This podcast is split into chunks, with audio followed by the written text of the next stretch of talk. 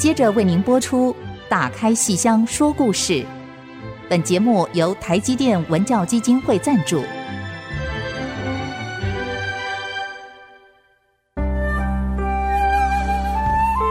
打开戏箱子，看见台上的精彩一刻。戏箱子里还有许多你不知道的喜怒哀乐、悲欢离合。让戏曲专家王安琪、罗世龙和您一起打开戏箱说故事。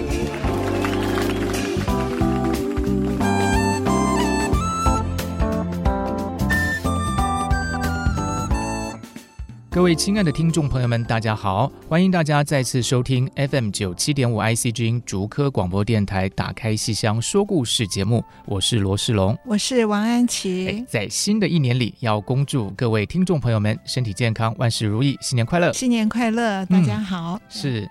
今天是我们二零二二年第一次播出哦，所以呢，我们是非常的高兴，因为我们在去年跟听众朋友们共度了非常愉快的《红楼梦》的时光。嗯嗯。那么在今天新年的第一次播出呢，我们要来换个主题喽。哦，我们来动起来哦，让身体更健康一点。所以，我们今天要来谈一出非常有意思的戏，就是《舞动三国》。嗯，可是这个舞动的舞，我们一般讲舞动是跳舞的舞哈，嗯，可是我们这个戏是。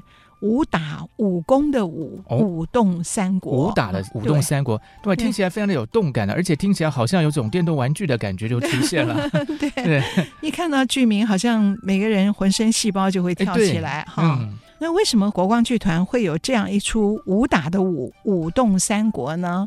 呃，是因为。话说已经有两年多，快三年前了。哎、哦，这个戏不是最近才要演吗？啊，这个戏已经陪着病毒走了快三年了。哎，哦，这这怎么一回事啊？最早这个戏啊，是为东京奥运。哦，东京奥运就是已经说起来是去年夏天的事情了。是啊，是啊。哦、可是当时东京奥运呢、啊，那台湾有一些节目要到日本去演出，嗯、其中有一项就是国光剧团要负责一出戏。那么当时我听到这个消息的时候，我在想，哎，东京奥运，那我们京剧去演什么呢？当时好像正好日本在办一个三国文化大展，然后我们也都知道日本的朋友非常喜欢中国的三国，嗯、对啊，嗯、他们不仅有翻译本，而且有各式各样的电玩呐、啊、动漫、啊我。我刚才听到这个三国，想到电动玩具，大概印象就是从这边来的。是是，所以这个日本的朋友对三国本来就很熟。那如果我们的剧团去那边演三国，我觉得这不叫投其所好，因为我们是要把我们三国的表演的本色，嗯、还有京剧、武打、武戏、武功的本色。武功的精彩端到日本去给日本朋友看，跟日本朋友分享。所以我觉得定这样的一个主题，把三国的武戏串接在一起，去参加东京奥运，哎、就是舞动三国到东京了。嗯，对，而且是奥运好多选手，是就有点好像同台竞技了。京剧的三国跟东京奥运的选手一起，对，好、嗯、好像是可以等量齐观的，嗯、对不对？虽然并不是。同场竞技，可是是在整个日本，在一种奥运的环境中来看这一出京剧的武戏。嗯、啊，我常常觉得京剧演员哦太厉害了。是哦，你看他们在台上。要蹦要跳要唱，有时候还要翻跟 斗，要翻跟斗，对所以他们都要有运动员的能耐，运动员的筋骨，运动员的你们那个叫什么爆发力？爆发力对还有什么耐力？对不对？持续力都要有。对对啊，他们除了要有运动员的这个所有的运动细胞之外，可是你看哪一位运动员是一边运动一边唱歌？哎，这个好像没听说过。一边还要跳舞，嗯，一边要背台词，布鲁布鲁鲁这样这样要，而且还。还要有戏哦，这个不是说台词讲出来就算，那个情绪还要带出来，情绪带，然后脸上还要有戏，嗯、肢体都要有戏。嗯，明明体力已经就是很、哦、很累了，然后可能有时候其实是笑着的，对。对，笑嘻嘻，其实那个已经演到很累了，喘了，对，对。但是还是要好像若无其事的走出来说，哎，你在干嘛呀？然后什么？对，然后还要不能喘的谈恋爱，对对。运动员加歌手加舞者，然后又要演戏，嗯。哦，而且要全身化那么浓的妆，对，哦，还要穿很多的这个行头，嗯、对，你你看运动员都穿的非常简单，越简单越好，啊、尽量减轻身上的重量，对啊，哦、让汗直接能够喷出来，对，而且不会妨碍他的动作，对啊。嗯、那虽然我们看到很多 NBA 的球星，他的发型是有造型的，可是那个造型只是在头顶剃一些什么而已，绝对不会散下来，嗯，来干扰到他，对。哦，可是戏曲演员就不一样了。哇，你看那个京剧演员，就算不演武戏，就算他演的是文戏，哎，就譬如说前阵子我们看国光的那个《鬼风》这个系列里面，嗯、我想，哎，我好像有看到两位都有去看，哎，对、啊，看那个狮子惊风、嗯、啊，不是跟狮子打斗哈，嗯、是那个丢掉了孩子、丢掉了儿子的妈妈急疯了。你想想看，这么一个孩子。丢了，急疯了。我们如果照电影来讲，你看电影什么失踪时刻，那个都是妈妈要有深刻的演技。嗯，哎，可是京剧舞台上那个丢了孩子的妈妈是要有全身的武功啊，那是一出文戏，可是武唱，嗯，真的是文戏武唱。他如果没有一个演全场大武戏的功夫，他是没有办法盯下来这个一个惊风的母亲的。嗯，是。而且是个很漂亮的妈妈，才会被山贼抢走，所以她要打扮浓妆。她那个，哎呀，那个京剧演员脸上那个粉哦，嗯、不知道擦了多少。然后头上，你想想看，贴了片子，是头上还有一个弯儿一个弯儿的，然后上面也有很多珍珠玛瑙。哎呦，然后身上穿好几层的衣服。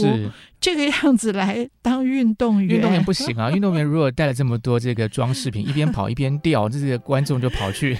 对啊，对所以哦，戏曲演员太厉害了，嗯、那更别说是真正演武戏了。你演马超、演赵云演关公，要穿戴的东西不知道有多重。嗯，因为他们要上阵打仗，都要扎靠。是扎靠最明显的就是背上有四面靠旗哦。一个人不只是穿上铠甲，你背上背着四面大旗子，嗯、那个旗子都各自有飘带，飘带上都有穗子。是，而且呢，这个还要穿一个很不好走路的这个厚底靴。厚底靴，嗯、而且为了让那个靠能够紧紧的扎在身上，所以太单薄、太瘦的人不能扎靠。所有的演员要扎靠之前，里面都要穿。胖袄哦，让自己变胖的棉袄。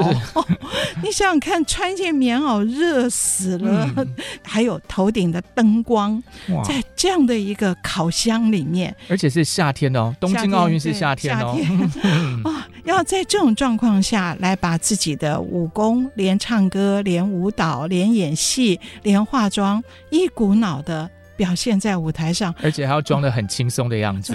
哦、就是你一边唱，嗯、你刚刚武打完了，可能就要唱，嗯、或者是一边唱要一边跑。所以我常常碰到很多演员，哎，譬如我碰到有一位已经离开舞台二十多年的演员，哎，我就问他，你有没有在练呢？然后他回答我的，并不是说我有练这个戏，然后那个戏我没忘。哎，他只说了一句，我每天早上跑中正纪念堂跑多少圈？嗯、哦，讲了这句话，我当时。跟我预期的答案不一样，因为我预期他回答的是说，哎，你看我这个戏也在练嗓子啊，那个戏我还随时在排，哎，结果不是，他讲的是一个他们最基本最基本的，我每天保持我的体力，我要跑操场跑十圈，这样我的气息才能够平稳，我上台才有这个体力，而且不会喘，嗯、不会一边唱一边喘，是哎呀，所以。哦，我觉得我好佩服啊，简直要跪下了。其实不只是体力的这种锻炼，而且在我听来有点像是一个意志力的 凝练。因为每天你这样去跑，其实是在锻炼自己的体力以及意志力，是你是坚持不懈的去做这件事情。对呀、啊，嗯、而且大热天也必须如此。嗯、就我这我真的想到戏曲演员，我都觉得好心疼哦。我们一般的运动员可能啊，大部分的情况下就是专精某一项运动。嗯，嗯比方说有些是短跑健将，有些是这个长跑的马拉松的这个选手、都很优秀啊，都很敬业。可是戏曲演员。更难能可贵的是，他有时候要极短的时间有个爆发力，就像短跑健这样一样。嗯嗯。然后可是问题是说他在舞台上的时间是很长的，很长，一出戏大概两个小时左右，有的时候更长，三个多钟头。所以他其实又要有这种像跑马拉松的这种耐力，嗯、等于就是说集合了。各种不同的体育的这个能力，在一个人的身上，嗯、哇，这个是很不简单的一件事情。十项全能，哇，比十项全能可能还要多一些，十二项至少。而且他们还要勒头，哎呦，我们想到了一头，嗯、那真的是这个我们哎，过几集我们会来专门介绍这个、嗯、哇、啊，所以我觉得。太佩服了，这些戏曲演员真的是要收下我的膝盖。所以呢，在东京奥运这个机会，如果国光剧团有机会去演出，我觉得一定要把京剧三国的精华，还有武戏的这个高难度，要一起展示在日本的朋友面前，嗯，让他们看到这个戏曲有多难，有多美好。而且不止日本的这个观众，其实几乎就是全世界的这个。对。对的，对，哦、对，奥运期间一定是如此，嗯、可惜结果没有。哎呦，那这个到底是怎么一回事呢？我们先稍微休息一下，待会儿再回过头来细说从头。好。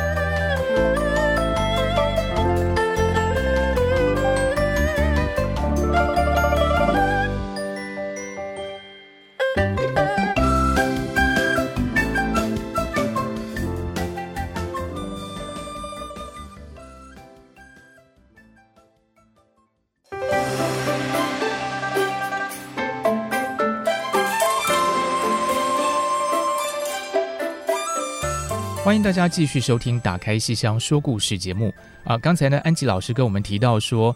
最早啊，这个舞动三国这些戏是为了因应东京奥运的演出，嗯、所以在筹划了一出戏啊。嗯，那可是如同我们所知道，其实东京奥运本身原本预定是在二零二零年要举办，嗯嗯、后来延期延了一年，延到二零二一年。那舞动三国怎么办呢？就跟着延期吗？没有，就取消了。哦、就是 所以比赛是正常举行的，可是所有的周边的活动，这些演出就全部取消了。可是这个戏我们已经都整个排好了，所以虽然不去东京，我们想说在台湾还是、嗯、呃去年二零二一年的五月，嗯，本来预备在台湾来演出的，哎，也是都筹备好了，也都彩排了，结果。演出前就爆发了，哎呀，啊，对，去年五月的时候，对，印象深刻，深刻，大家都很紧张那时候，所以就赶快退票啊！哎呦，辛苦了，这个其实对剧团的工作人员来讲非常的不容易。啊，他们已经第二次了，所以有经验。哎呦，好可怜哦，真的话也不能这么说，非常辛苦，也观众也是非常辛苦。不过真的没有办法，嗯，这个疫情谁都没有办法说。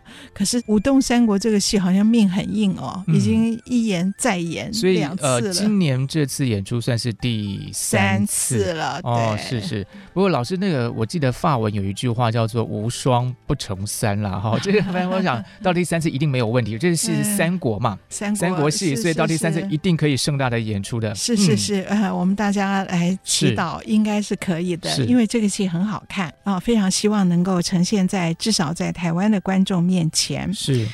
好，那我们觉得说京剧的三国的武戏本来就很好看，那我想把它的精华挑出来，串接成一个舞动三国的戏。好，那我先说这个精华。京剧三国武戏太多了，嗯，可是我挑的精华呢，当然是要针对国光的演员。国光演员最擅长的有哪几出？那么其中李嘉德，他学了长坂坡，赵云还没有演，然后他演过了马超的战冀州，所以我们就想让李嘉德在这个戏里面露一露他最拿手的赵云跟马超的这两段。所以李嘉德首先在上半场会有赵云跟马超，嗯，然后国光还有一位年轻的演员黄君威，哦，他最近改名叫黄世宏。好，那么总之我们会把他的名字打个括弧的哈，让大家都认得他。黄君威有一出拿手戏是周瑜，哇，周瑜归天。嗯周瑜死亡的这一出戏，是。哦，打得非常非常的哦，死得非常的狼狈哈、啊。这出戏呢，我们也一定要放在里面。所以这样就有三个啦，有赵云，有马超，有周瑜，三国的武将都有了。然后国光的这个头牌的老生唐文华，他是当前饰演关老爷，饰演关公不做第二人选的，所以他的关公那个气度威仪、嗯、那种架势，一定要在武动三国里面要让他主演一段。是，而且我们是把它放在最后，当做这个戏的最后段的精华。是，那我们选择的关老爷的哪一段呢？就是关公显圣，关公显灵，哦、活捉潘璋。是，那么这一段呢、啊？呃，如果听众朋友有看过国光在十二月的鬼风系列的最后一场《血地恨》，又叫伐东吴这出戏的话，大概印象都很深刻。如果您看了那出戏，大概会记得，哇，有好几个段落都好看的不得了。而其中最让全场观众一起尖叫的，就是关老爷显灵显圣的那一刻。哦，那一刻，我想不仅就是宗教信仰是其中一个主要的原因，可是更主要的原因是舞台上那个画面，关公从画像的后面露出真人出来，唐文华饰演的真的关老爷，而且。他不是光溜溜的一只，他旁边有两位，一位是黑脸的周仓，另外一位是白脸的关平。这三个红黑白组成的那个架势太震撼人了。然后关老爷在全场。有在左边，也有在右边，也有在中间，三个人不同的亮相的姿势，每一次都是让全场观众真的是尖叫，真的是嗨翻了。嗯、所以这段是关公死后，然后在民宅一般的百姓家里面供奉着关老爷的画像，然后来了一个人，原来这个人就是东吴的都督潘璋。东吴把关公打败的嘛，哈，所以关公死后，潘璋他得到了关公的赤兔马跟青龙偃月刀，等于他是逼死关公的最核心的人物。他手提着青龙偃月刀追杀关公的儿子关兴，来到这个民宅，结果进得民宅，抬头一看。关老爷的画像在上面，他爬上桌子，把画像要撕下来。就在扯这个画像的同时，关公显灵显圣，所以活捉了潘璋。所以这段戏我们刚刚看完《血地恨伐东吴》的听众朋友一定印象深刻。我觉得这段戏啊，你一个月里面看四遍、看五遍都还是、嗯、都不嫌多，都是兴奋的。是，所以我们在武动三国里面，除了赵云，除了马超，除了周瑜之外，关老爷一定在里面。我们放的就是这段关公显圣，而唐文华当当然是饰演关老爷。那么这位活捉被他活捉的潘璋，这个潘璋东吴大将就是由李嘉德。所以李嘉德在武动三国里面等于演三个角色，一赶三。赵云、马超、潘璋，哇啊，这个是真是重中之重，累死了他。是，其实 前阵子大家去看鬼风系列的时候，也对李嘉德印象深刻哦。啊，他好厉害！是，我在这个观众席里面都听到好多人在为他疯狂跟尖叫。然后我我就有听那个有一位董老师，我不好意思讲名字，怎么讲？董老师带他女儿跟孙子看这个戏，好，看完当下被圈粉，然后说回家的公车上他。女儿就开始在网络上一查李嘉德，李嘉德哟结婚了，我觉得很好玩，而且这个反应是所有的观众可能。大家都在那一刻都在上网查李嘉德的资料，因为他实在在台上太精彩，太有魅力了，太有魅力了。嗯、对，我在当场还听到说有听众，他就是还特地要买这个比较前面的座位，然后呢，他其实也不在乎说人家什么结婚不结婚，反正就是就是很迷这个演员，就是、这个演员，对，就是迷他在舞台上那个形象，对。然后他就还会就是看着他在舞台上，因为这个是武戏啊，那个时候在演武戏。所以这个就是 呃汗如雨下，哇，这个他就觉得整个被震撼到了这样子。对、啊，所以那是一种发自内心对这个演员的支持跟喜爱。是是，不是说他帅不帅，不是，不是说他本人如何，如何，当然他本人也很帅、啊，也很帅。对啊，对啊，对啊，就是说他的戏，嗯，太震撼，把整个功夫带在身上，然后用自己最好的状态。用那个最好的自己跟观众来一个相会，是，嗯、这就是戏的魅力，是就是演员的魅力。是观众在一个最理想的状况中进入了这个剧场，而演员把自己最好的状况带到舞台上，是。那么在那一刻有一个。交汇时互放的光亮，哦、这就是 这就是戏曲。嗯、对、嗯，所以我本来想这个东西能够带到东京去的话，哇，那这个京剧的魅力就无远佛界。是、嗯、在是、呃，不过没有去也没关系，就是总是有机会的。而且我们台湾也有很多以前不看京剧的朋友，我们也希望他来看《武动三国》，是一定可以被这个武功所震撼，被三国故事的魅力。绝对是我记得我小时候其实对京剧也不太了解。了解，但就是小时候看电视，嗯、就反正中式、华式那会放一些戏曲嘛。嗯、我其实真的记得，我就是小时候就是看过，应该是三国戏，因为他讲什么周瑜之类的哈、嗯。那真的就是我那时候真是完全不懂，然后那个词也不懂，但是光是看到他们那种武功啊，然后身段。其实真的整个就入迷了，就整个入迷了。嗯、对，然后这些人物，我们就算不是那么熟知他在某一个呃地方发生了什么事，可是你看到这个五虎上将，看到赵云，看到关公，嗯、还是很兴奋。是。是熟悉的，是。熟悉的人物端到我们的面前，每个人有他固定的造型，还有张飞，是。对，所以我们这个戏里也会出现张飞，是是。啊，所以这出戏算是半新半旧的戏，嗯、也就是他。有四段是原来已经脍炙人口的三国京剧的传统的武戏，那可是我们不能只演四个折子戏，我们要变成一个完整的一场戏。是。那我记得在这个海报上看到的这个视觉非常的吸引人哈，很不一样。对对，哎，那也许呃，我们先休息一下，待会再回过头来看看，就是老师怎么样呃，用一个比较不一样的方式去把这四个大家比较熟悉的折子戏串成一个完整的一出演出。是，好好。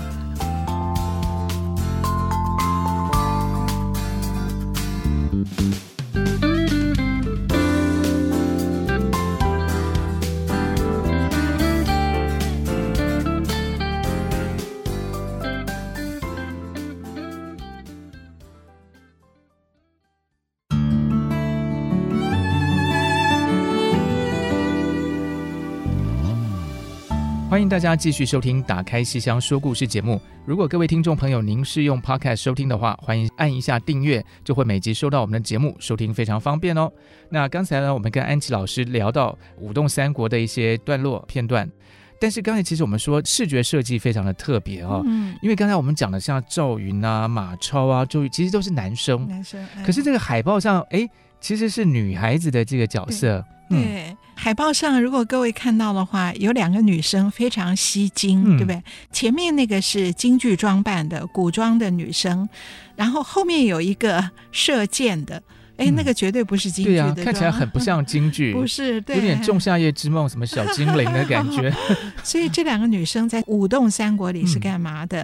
哎、嗯，别忘了我们这个戏有一个副标题《舞动三国》，她的凝视。那个她是女字边的她，好、嗯，女性的视角，她的凝视，女性视角中的三国武戏。好，所以我们刚刚提到说，我挑了国光演员擅长的四段。三国的精彩的武戏，可是并不想让它单独个别的呈现，不是四个折子戏，我们要把这四折呢串成一个完整的，呃，两个多钟头，大概两个钟头的一个完整的故事，那。要怎么串呢？这个就蛮难的，因为这四段是固定的，固定的，它彼此是没有关系的。赵云跟马超没有关系，马超跟周瑜没有关系，跟关公没有关系，固定的。那要怎么串呢？哎，那我就想到说，从一个女性的观点，我们通常讲三国啊，是一本男人的书，对，这里面几乎都是男性的世界，男性的视角。嗯女生很少很少，那虽然很少，可是这几个女生有的时候我在戏里看到她们，她们都是配角。他看到这些女性的配角的时候，我心里面会会在设想这些女生她们心里在想什么，她们眼睛里看到了什么。那我就想在这个戏里面略略的带出一点来。那首先我想到的是刘备的夫人，这个刘备的夫人啊，在京剧里面啊。呃，刘备常常打败仗，对不对？然后他一打败仗就把老婆丢包，嗯、他就是这样啊。这种人就是这样哦，他就首先要护着他的百姓们，百姓成千上百的，他都要保护着，带着百姓一起逃难。可是自己的老婆他就不理了，把他们丢包。那么他的老婆有两个。一起跟着他打仗，一起被丢包好多次的，主要有两个，一个是甘夫人，一个是糜夫人。好，那么甘糜这两位夫人在京剧舞台上呢，很多地方会出现，譬如说像关云长过五关斩六将，因为刘备带着百姓逃走，然后关公保护着被刘备丢包的两个太太，然后关公打败以后。被困在曹操的营队里面，被困曹营，连着这两个嫂嫂一起被困曹营好一阵子。后来关公得到了刘备的消息，就要呃离开曹操的营盘，然后要去寻找哥哥，而且是要保嫂寻兄，好去保护嫂嫂去寻找。他的大哥刘备，所以关云长过五关斩六将，保嫂寻兄千里走单骑。这个是小说里面以及种种民间传说跟戏曲舞台上非常有名的片段。所以在这个片段里面有甘夫人，也有糜夫人。可是这一对女子啊，需要剧团里面的有名的旦角演员来演吗？不需要，因为他们两个完全就是个跟包的，是。先被丢包，对，先被丢包，然后后面就是跟包，而且还有点拖累哈，就是这个不叫拖油瓶啦，可是总之是有一点点，有一点干扰关公的，可是越发衬托的关公，你看重义气吧，对不对？这么两个麻烦的女生，他还是保护他们，要去寻找哥哥，所以这个甘夫人、糜夫人是京剧舞台上。过五关斩六将一定会出现，一直到古城会他都会出现。可是他们两个绝对是剧团里的很不重要的青衣演员，就可以来应付的，因为他没什么唱，也没有什么表情，他们两个只要跟着走就好。嗯、这种青衣哈，旦角儿青衣啊。我们把它叫扫边清衣，还有扫边清衣，对，就扫，扫地的扫，扫地的扫，旁边边 扫到一边的，哎、就这个剧团里面有分那个头牌的、二排的，嗯、还有一些那只能演这种甘夫人、糜夫人，就是扫边清。那那在演的时候，内心会不会觉得自己是个没有关系？就是我演的本来就是甘夫人、糜夫人，不需要有任何表情，就跟着走就好了。所以你看，这个是京剧舞台上的这两个人。人，所以这两个人根本就是一对，你也不必去分谁是干谁是迷，反正就知道有两个这样就好了。对啊，所以我常常看的时候，我就会觉得，哎呦，演这个角色就像你刚刚想的，多多无趣啊，对不对哈？对。可是，哎，有一次他们两个分开了，嗯，平常他们都是一对，好像那有一次分开了啊。那次是长坂坡，嗯，好，就是长坂坡赵云的主戏，也是刘备打败仗了。打败仗以后，然后刘备护着那个呃成百上千的老百姓，要继续这样子逃难下去，然后把他的太太两个夫人就叫赵云去保护着，然后刘备就保护着百姓走了。是，所以赵云就要在万马营中去保护好这两个夫人，结果却失散了。结果他先找到了甘夫人，就把甘夫人送过去跟刘备放在一起去了。然后他回身过来，要在万马营中寻找糜夫人，以及糜夫人手中抱着阿斗。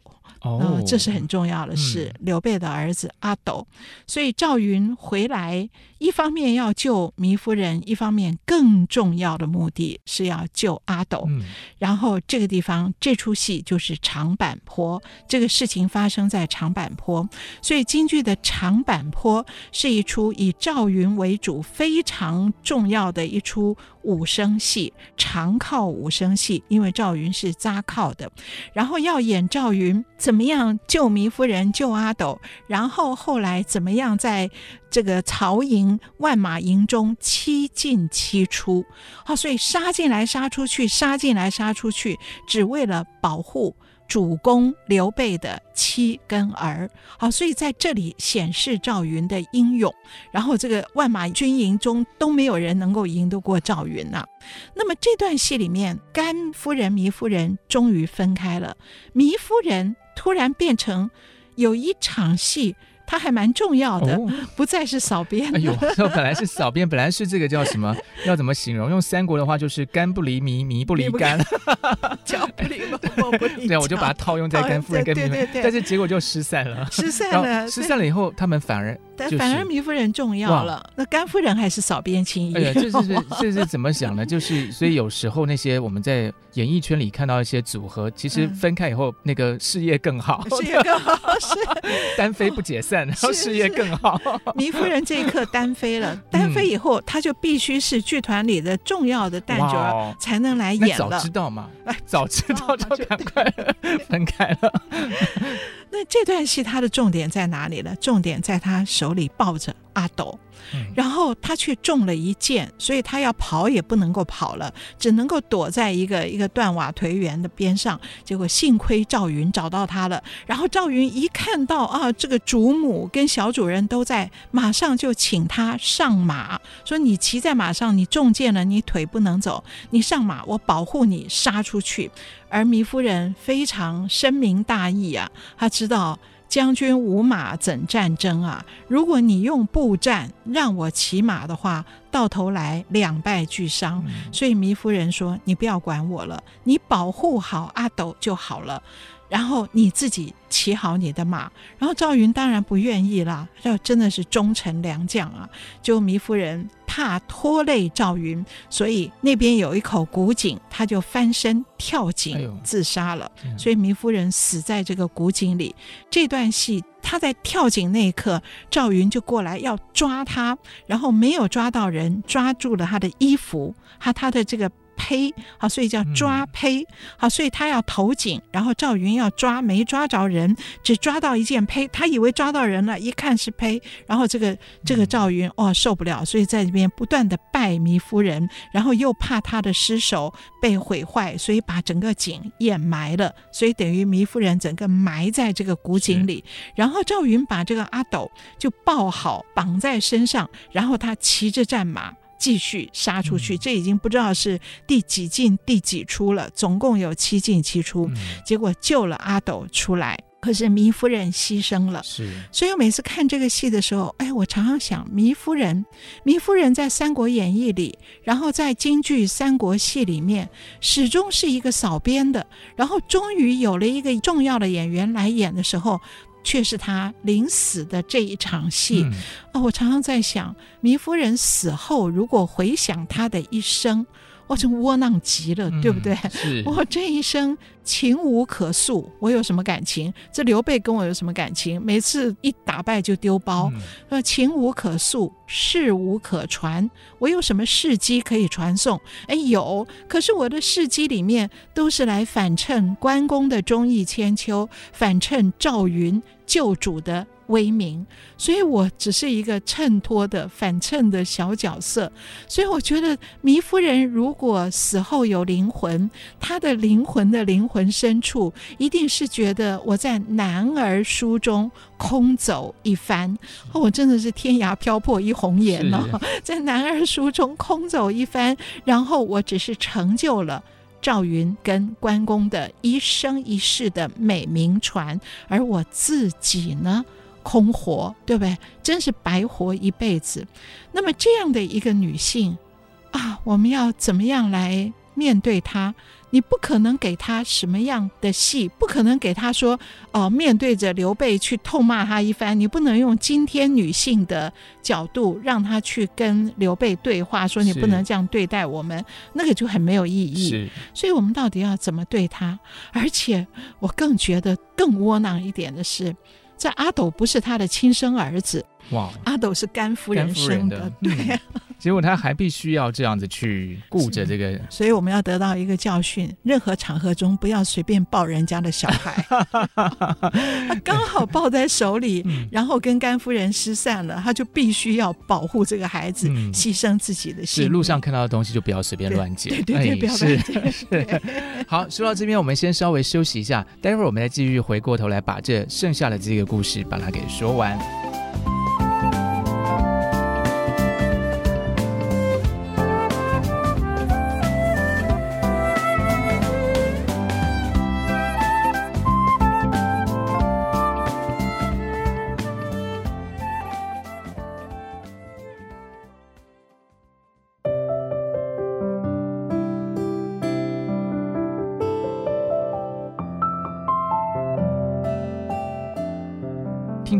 大家好！您现在收听的是 IC 之音打开戏箱说故事节目。那刚才我们在聊的是舞动三国，这个赵云的长坂坡，还有扫边青衣的这个 哎哎，所以后来这个糜夫人、甘夫人就这样告一个段落了哈。但是我这样听下来，老实说是从一个女性的这个观点来看这个戏哈。那所以海报上那个是孙尚香的，对，前面是糜夫人，是是一个古装的扮相。那糜夫人，我们刚刚说她是被埋在古井，她投井死了，埋在古井里，而她怎么会出现在这个戏里面呢？嗯、我们演的是一个剧团，这个剧团的一位女演员朱胜利，就是朱安丽，嗯、是她要来演糜夫人，哦、而她。她演糜夫人的时候，她不是随随便便演，她是投注了满腹的情感，所以她投注满腹情感去思考糜夫人的一生的时候，当一个演员，你这么认真的去体贴入微，想你所扮演的剧中人的时候，我觉得角色的灵魂是被召唤出来的。所以，因为朱安丽这么认真的要演糜夫人，所以糜夫人的角色灵魂就是。海报上那个林婷瑜饰演的糜夫人就被召唤出来了。那么这样，她是以一个虚的这样的一个身份，是个角色，然后流动在舞台上。她带着朱安丽看到了三国中其他的女性，包括马超的夫人。马超的夫人啊，有一段很凄惨的命运，好，也导致马超。武功会发挥，也是因为那样，这个我就不细说了。然后糜夫人的这个角色还带着朱安丽看到了周瑜的夫人小乔，哦、小乔就是由林嘉玲所饰演的，她、嗯、的名字很有趣，嘉玲，嘉玲、欸、不但是嘉玲，而且是林嘉玲，她、嗯、的对永远叫嘉玲，她姓是林，是，所以我们这样记得小乔是一个美丽的林嘉玲，嗯、所以是由这个糜夫人的角色，她带着演员朱胜利看着三国中的。马超的夫人也看到了小乔，他们也体贴入微的在想，小乔跟周瑜啊、哦，这个周瑜雄姿英发，小乔出嫁了。可是小乔很敏锐的担心她的丈夫诡计太多，嗯、不要聪明反被聪明误啊。那么这个诡计是什么呢？周瑜果然为了夺回荆州，定下美人计，也就是周瑜跟孙权商量，把你的妹妹孙小妹。假装说孙小妹要嫁给刘备，然后把刘备诓过江来，来到我们东吴，就把他困死，等于软禁在我们这里。嗯、然后外面的江山就是我们的了，我们可以为所欲为。所以是周瑜跟孙权定下这个美人计，要准备把孙权的妹妹孙尚香，京剧里叫她孙尚香，可是，在《三国志》跟《三国演义》里。她都没有名字，我们都只知道是孙家小妹。那么孙家小妹连名字都没有的一个人，却就这么被动的被放到一桩政治婚姻里面，那她到底她是什么态度呢？这个女性她心里是怎么想、怎么面对这桩婚姻呢？那我们就看《三国志》里没有，小说《三国演义》里也没有。好，那么到京剧，京剧舞台上有吗？哎，第一个有了，京剧舞台上有了名字，他叫孙尚香。哎，那他是不是？少边青衣就可以演呢？不是，他必须大青衣。他在洞房的时候有一大段唱，很难的唱，所以他是有声音的。可是问题是，那个唱词是什么？那个唱词是空洞没有意义的，是今朝神女会相亡。哇，怎么会唱这句？我觉得这种民间的剧本，有的时候就是为了让孙尚香唱一段，就随便就凑了凑了几句唱，唱腔非常好听。可是这个词，你要是仔细去看的话，你会觉得有大段唱的，也有名字的京剧里的孙尚香，其实还是没有任何态度的。可是呢，它却有一个很有趣的设计，就是。洞房里，孙尚香坐在那里，然后刘备新郎官要进来了。新郎官跟赵云，赵云送着新郎哦，送着新郎到洞房门口。然后刘备往里面一看，不敢进洞房，为什么呢？因为新娘子的这个喜帐四周摆满了刀枪剑戟哦，刘备想多可怕呀，所以不敢进去。他就拉着赵云，四弟保我进洞房。然 后那那赵云说：“洞房哪有人保的？”所以甩开了他，然后赵云溜掉，让他一个人进洞房。那为什么孙尚香的四周摆满了刀枪剑戟？其实代表的是孙尚香也说了，我从小喜欢这些英雄们拿的武器，嗯、我喜欢这些，我仰慕英雄，这是他的一个性格中很重要的一点。可是他对于这一桩婚姻，他没有更细致的表达他的态度。刘备、刘皇叔是英雄吗？当然，他有他的政治才干。可是，在每次打仗，他一输就把老婆丢掉，就是这种英雄，有的时候有点像草包。所以，孙尚香到底对于这桩婚姻是什么态度，在京剧里也不明确。哎，可是我们就发现，孙尚香既然他那么喜欢刀枪剑戟。于是我们在日本的三国电玩里看到里面有孙尚香。哦，日本的三国电玩里孙尚香的战斗力很高，是，因为从小喜欢这些刀枪啊什么的，对对对，所以他战斗力很高。那么我们就在想，这个是一个很有趣的，应该不只是无意义的设计。我们就这样想吧，假设是本来孙尚香性格中的一部分。